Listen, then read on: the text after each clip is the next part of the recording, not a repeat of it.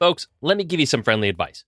Do not be the creative who spends thousands and thousands of your hard earned dollars on equipment each year without spending one penny on your marketing. If there's ever been a time to rise above the noise and do something just a little bit different to impress your leads and wow your clients, I would say now's that time.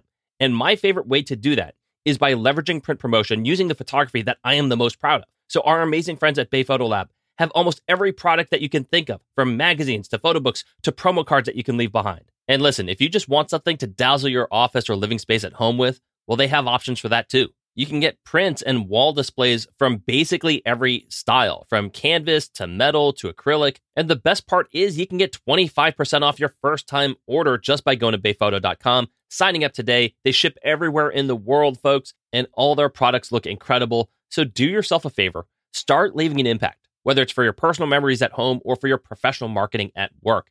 Bay Photo Lab, designed by photographers for photographers.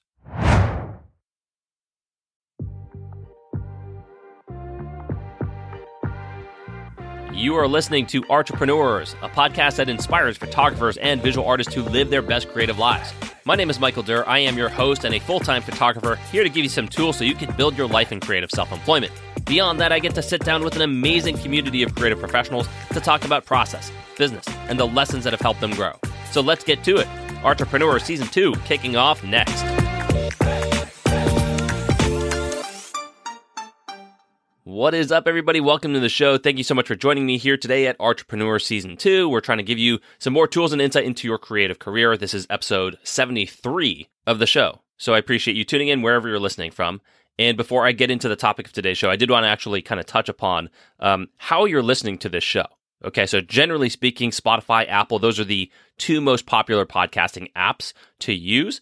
Uh, but over the past year, I've been actually testing a bunch of different options. And in that testing, I did find that one really kind of stood out to me more than the other. I am not sponsored by them in any way, shape, or form, but I did want to share that I felt like Pocket Cast is maybe the best user experience that I found.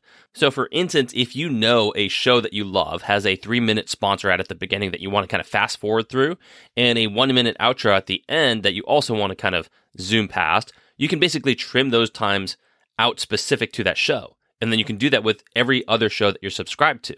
You can also choose the priority of the shows in your up next list, which is also a very cool feature. And to me, their their home screen is really the most appealing interface because you can see a mosaic of all the artwork of your subscribed shows in a grid like format. It's very digestible, very visual for people that like that type of style.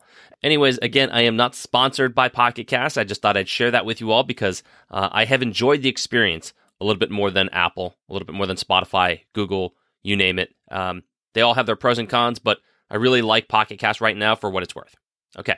Now, for the topic of the day, I actually want to thank a couple of photographer friends for this episode because we were sharing a lot of whiskey this past weekend. Okay. We were letting the conversations fly and we started asking each other, what would you shoot if every assignment paid you the same amount of money?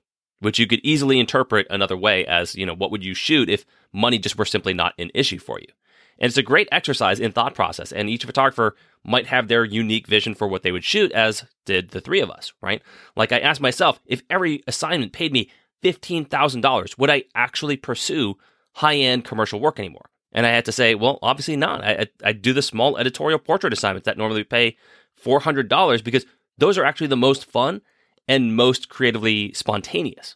You know, the high end commercial work, which if you're lucky to get is, is tremendous, but it may be the least creative because you have so many people overseeing that project. There's so much prep work, negotiations, there's uh, borrowing from other people's work, you know, trying to make this shoot look somewhat similar to another shoot, you know.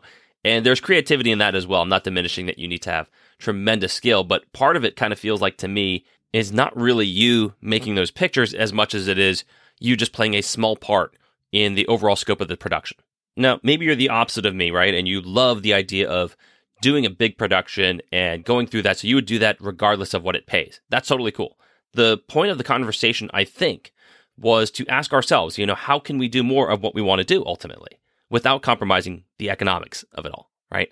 And so I think many creatives actually have this conversation with themselves from time to time, whether they're aware of it or not. It's very, it's human nature, right? to try to find that intersection between creativity on one hand and commerce on the other hand. You know, there is a sweet spot, hopefully, that allows us to be the best artistic versions of ourselves while also allowing us to make a living.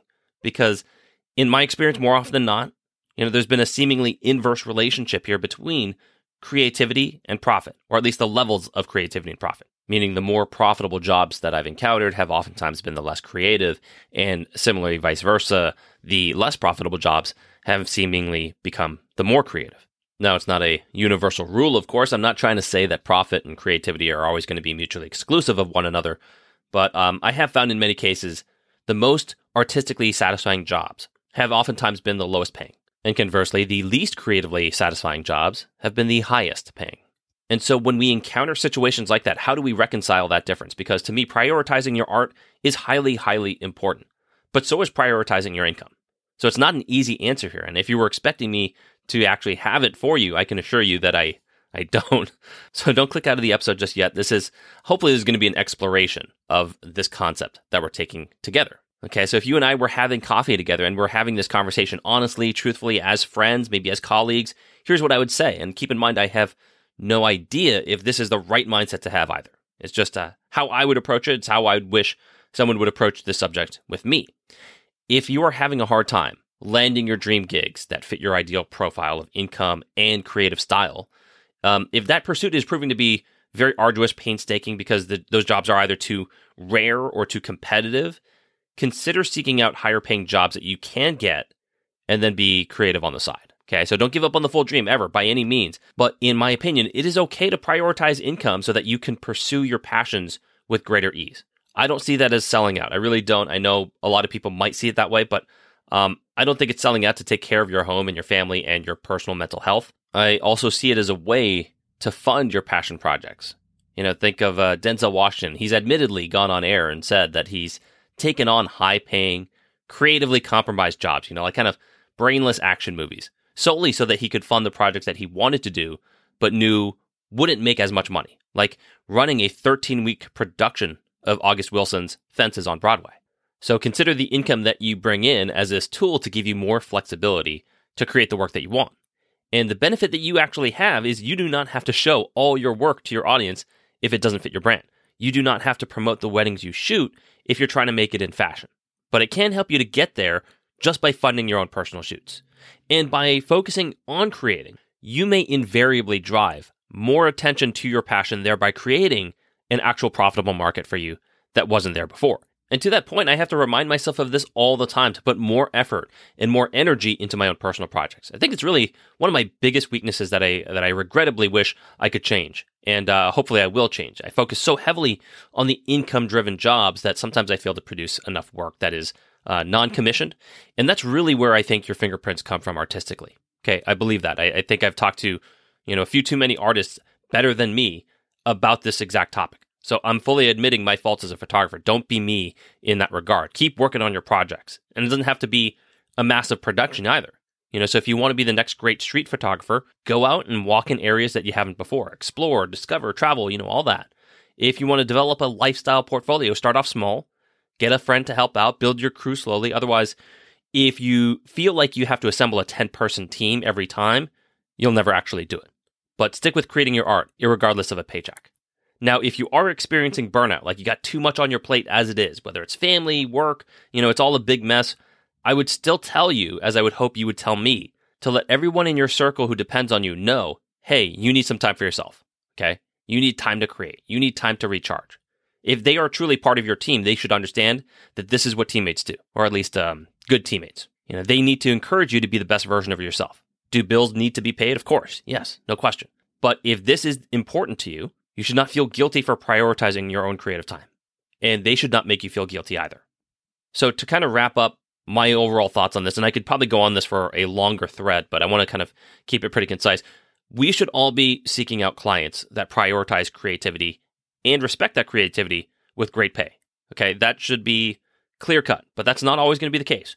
And in those scenarios where the two do not collide, we need to make room for ourselves to pursue creative avenues, big or small, impactful or not. It does not have to be attached to a major paycheck for it to be worthwhile. It just needs to be true to your creative intuition.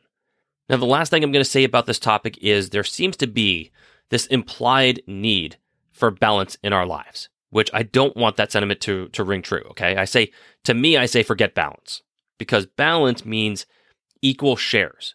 And you're never going to get that. You're never going to get one for one creative opportunities and high paid opportunities. Just like how you're not going to get the same amount of hours with your family as you do with your work on any given week. Balance to me incorrectly suggests that there should be a trade off. And there are no equal trade offs here, not in life. Things fluctuate too much. So I would say think harmony instead. You know, you can have an unequal share of time spent on different things that, when added up, create this symphony of interests and passion. That is all you should be looking for and all you can honestly hope for. If you seek balance in your art and your business, you're just going to be driven mad because it's basically impossible.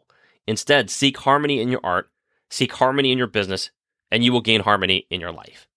That's going to do it for me today, folks. Thank you so much for tuning in. I'm going to be back next week. Be sure to like, subscribe, and review the show on your favorite platform. My name is Michael Durr. Thank you again, everybody, and have a great rest of your day.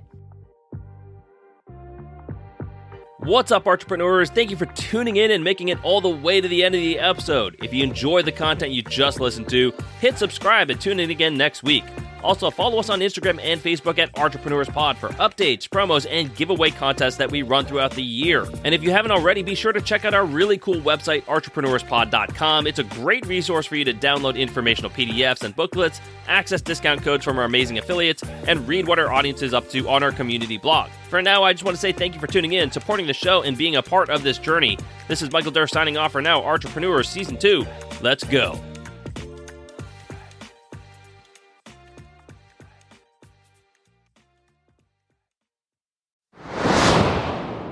This episode of Entrepreneurs was brought to you by Bay Photo Lab. First time orders receive 25% off on any professional photo printing product or service. Yes, I said 25%.